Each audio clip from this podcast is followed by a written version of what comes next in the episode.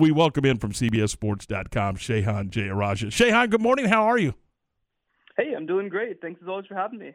Let's uh, let's begin with uh, one of my favorite subjects, NIL.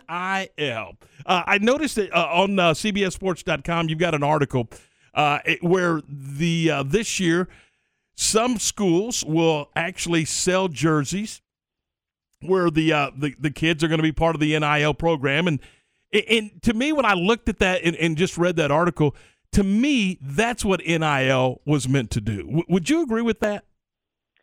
Yeah, I mean, I think that it's the most natural, probably, of of any of the the NIL offerings. I mean, for years, obviously, people have wanted to have jerseys named at with uh, people's names on the back. I mean, I remember when I was in school. I mean, everybody had a number 14 jersey, but it wasn't allowed to be a Bryce Petty jersey. I mean, what is that, right? I mean, and so I think that this is righting a wrong in a lot of ways, and I think, uh, you know, so far, only a couple of schools have publicly announced it to LSU, Oklahoma, Washington, and Penn State among them. But I expect that by the time that we head towards the season, uh, there's going to be a lot of teams that you're going to have the opportunity to buy it. Certainly, I think that, you know, hopefully Baylor will be in that picture as well.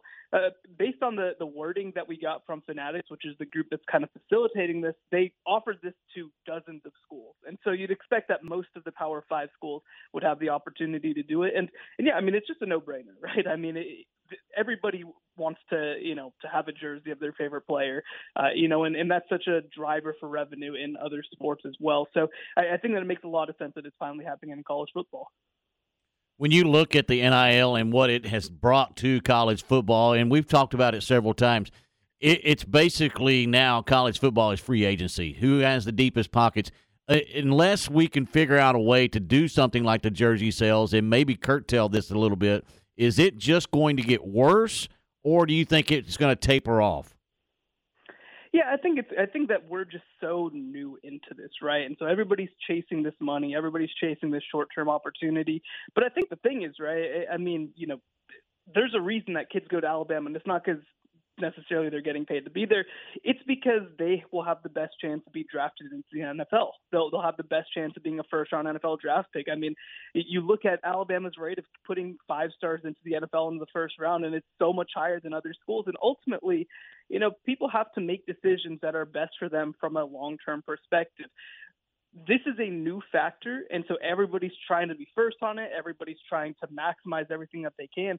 But the reality is, you know, if, if there are opportunities where, you know, kids are coming out of school because they think that they're going to get an NIL opportunity and they don't get on the field or they don't get developed, it's going to be way bigger of a detractor than anything that NIL can have provided. So I think that it's going to taper off in the coming years. It's always going to be a part of the game. I mean, and, and yes, you know, you're going to have situations like, you know, frankly, this this Texas offensive line thing that's a little bit of a sham. Uh, you know, that's that's kind of obviously meant to funnel money to players, and and that's just going to be part of it. But I think that at the end of the day, if you know if Texas doesn't have success, if Texas doesn't develop offensive linemen, uh, that's what's going to ultimately come out of this.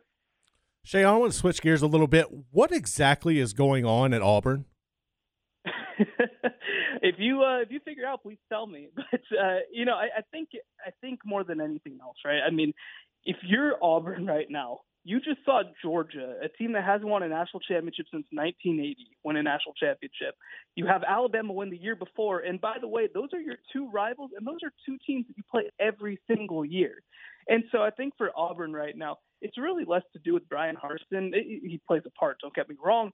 And it's more about the fact that Auburn feels its program kind of backsliding while these two programs only continue to move forward to arguably be, you know, two of the five top programs in college football. And so, you know, you look at this past recruiting class for Auburn, uh, it's fine. You know, it's number 18 in the country, but that makes them eighth in the SEC. I mean, the the level of talent acquisition that dominates the SEC is just on another level. And and that's the thing, right? I mean, when you look at the you know when you look at Georgia, I think that that's going to be a model in a lot of ways for other programs. It's going to be you know yes they they scheme up very well. Yes, they have a good defensive mind in Kirby Smart. They have a good defensive mind in Dan Lanning. But really, the thing that made them a championship program was just acquiring players. And so I'd expect that you know at Auburn if they do end up making a change, they're going to push out this guy who's from the West Coast, who's more of a football coach than he is a recruiter, and, and probably bring in somebody who's going to be a little bit more of a pure recruiter because I, I think that that's what the fan base believes is going to get them competing with Alabama and Georgia. Now, here's the thing, though, right? I mean, I don't know if there's a, a program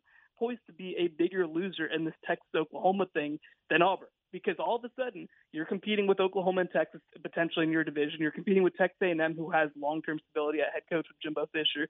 You got LSU, you got Alabama, you got Georgia on your schedule every single year. I mean, Auburn might just be in trouble, right? I mean, this might be sort of a last gasp before Auburn starts to decline a little bit. But I, I think that certainly there's such fervor there for them to be a championship level program that they're going to uh, cut ties and do crazy things to try to do anything that they can to get back to competitiveness. Was there anything crazy? Uh, any any big splash on National Signing Day? I mean, with with the early signing period, it almost feels like it's, you know, for lack of a better term, almost an afterthought at times. Yeah, I think that I think that that's how it was, and I think that's how it's going to be heading forward. But I think that we do have to point to the fact that Texas A&M capped off the number one signing class of all time in the 247 era. I, I mean, this is not a program that's competed for number one classes. They've never had a class higher than three in, in the 247 rankings. And Jimbo Fisher also too had never had a number one overall class, even after winning a national championship at Florida State. So you know, I, I mentioned, right, this has become such a talent acquisition game. And I think that you look at the talent that they did acquire in a lot of ways. And, you know, I, it reminds me a lot of Jimbo Fisher's 2011 recruiting class at Florida State. You know, I think that that class finished number two in the country, and it featured a lot of the players who are going to be the bones of a national championship team. Now, I, I think that Texas A&M has a lot more work to do than that Florida State team did. But this is the kind of class that you need to really get into that stratosphere, especially when you're competing against the Nick Sabans and Kirby Smart and Ryan Days of the world. Uh, and so I think that look, I mean, Texas A&M has only you know won 10 games one time since 1998. They haven't won a conference since 1998. Uh, it's been a long time, right? I mean, so history is against them in a lot of ways. But if you are going to buck that trend, this is how you have to do it. Does that all really matter till you turn those into wins, though? No, I mean it doesn't. I mean Kevin Sumlin had a number three overall recruiting class. He also had the number two uh, player in the country in Myles Garrett come, who became the number one overall draft pick. He had two five-star quarterbacks come in. I mean, recruiting hasn't been the main issue at Texas A&M, but to go in and really compete with that Alabama, Georgia, Ohio State level of recruiting, I think is a big deal. And ultimately, again, you know, sometimes you have to build it first before it comes. And uh, you know, we're going to have to see now. You know, Jimbo Fisher, we know he can recruit. We know that he can acquire talent.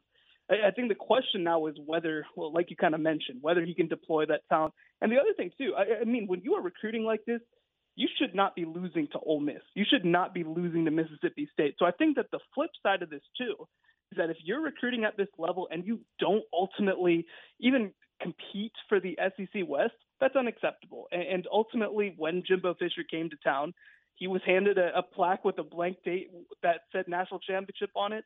That's the goal. If he doesn't win a national championship at Texas A&M with everything that they've put forward, with all the resources they poured into the program, with the level that they're recruiting at, it would be a failure. And so I think that that will be the bar that Jimbo Fisher's judged on. And every coach since 1939 at Texas A&M has failed that test. Shehan, I think for me, one of the, the oddest things that stuck out as far as National Signing Day goes really wasn't even with recruits. It was Jim Harbaugh uh, being on an interview for the job uh, in the NFL. If you're a player, if you're a recruit, and you see that, does are you kind of apprehensive to consider Michigan? I think that the reason that players weren't too apprehensive about it is one. I mean, I, I think that it was always a little bit of a loss that he was going to get the job. I think the other thing too is that you feel like a lot of the staff would probably be in place. I mean, I think that you would assume that either Josh Gattis, the offensive coordinator, or Mike Hart, uh, the running backs coach, who's obviously a Michigan man, I, I, think that you kind of assume that one of those guys will be promoted. So I, I think it would be kind of similar to a Marcus Freeman situation at Notre Dame, where yes, the head coach leaves, but in a lot of ways, some of the draws of the program are still there. So I don't think that it would have necessarily collapsed the entire recruiting class. And uh, the, the reality is too. I mean, some of these rumors started to pop up earlier, and a lot of players still signed in back in December because they were still confident in the direction of the program. I, I mean, Michigan still did, even if Jim Harbaugh were to leave, they still did beat Ohio State for the first time in a decade. They still did just play in the college football playoff. They still have recruited at a high level. So I think that a lot of the draws would have still been there. But but certainly, whenever you're a head coach, I mean, I, people in Waco know this well. But whenever a head coach is is obviously flirting with the NFL, it, it's not helpful. Uh, before you came on, we were kind of talking off air uh, about basketball, and the question came up is Baylor and Kansas now a rivalry? I know during the broadcast that got brought up a couple of times, and when you look at what Baylor's doing right now, and obviously the future's still bright there, but as a Baylor grad, in your opinion, is Baylor Kansas men's basketball a rivalry, or is it something that's going to become a rivalry? Yeah, I think that I probably lean a little more on they become a rivalry. I mean, look, you know, I was back there, like you mentioned, uh, from from 2012 to 2016, and and Baylor. I mean, every game against Kansas, for against anybody, right, is, is a little bit of a rivalry game. Everybody wants to beat Kansas. It's kind of like playing Texas or Oklahoma in football. But I think that over these past couple of years, Baylor has definitely kind of stood up to Kansas as well, right? I mean, they did finally go. Uh, I, I believe it was back that 2017 team was the first team to go and win at Allen Fieldhouse, and they've competed a little bit better historically, obviously Saturday notwithstanding. And so I, I think that if Baylor's able to win another Big 12 at some point, if they're able to to make another Final Four, I, th- I think that that's really it more than anything else. Because for Kansas, I mean, it's the University of Kansas. This is maybe the most historic basketball program that there is in the country. I mean, James Naismith was the dang basketball coach there at one point. So they, I think, more than anything else, it's less about the games between them, and it's more about Baylor reaching their status. It's more about them, you know, competing at that level consistently. Because look, realistically, anybody can have a good team. And Baylor had one of the great teams in the history of college basketball. It's more about sustained success. So I think that it's less about are these games good? Do people care about these games? And to be a real rival to Kansas, I think it's going to be does Baylor elevate itself long term as a program? And right now, I think they're well on the way. All right, Shehan, what are you working on for CBSSports.com right now? Yeah, so obviously we just finished up National Signing Day. We have a lot of great content from over there around that. I wrote about Texas A&M and I wrote about Jimbo Fisher, uh, kind of fighting back a little bit at some of the claims that people made during his signing day press conference. And then I'm going to have a piece up too kind of breaking down the Super Bowl rosters and uh, and the paths that players took to get there as well. Look forward to uh, to reading those at CBSSports.com. Shehan, as always, thanks so much for your time. Thank you so much for having me. We'll see you later. That is uh, Shehan Jeyarajah from CBS Sports.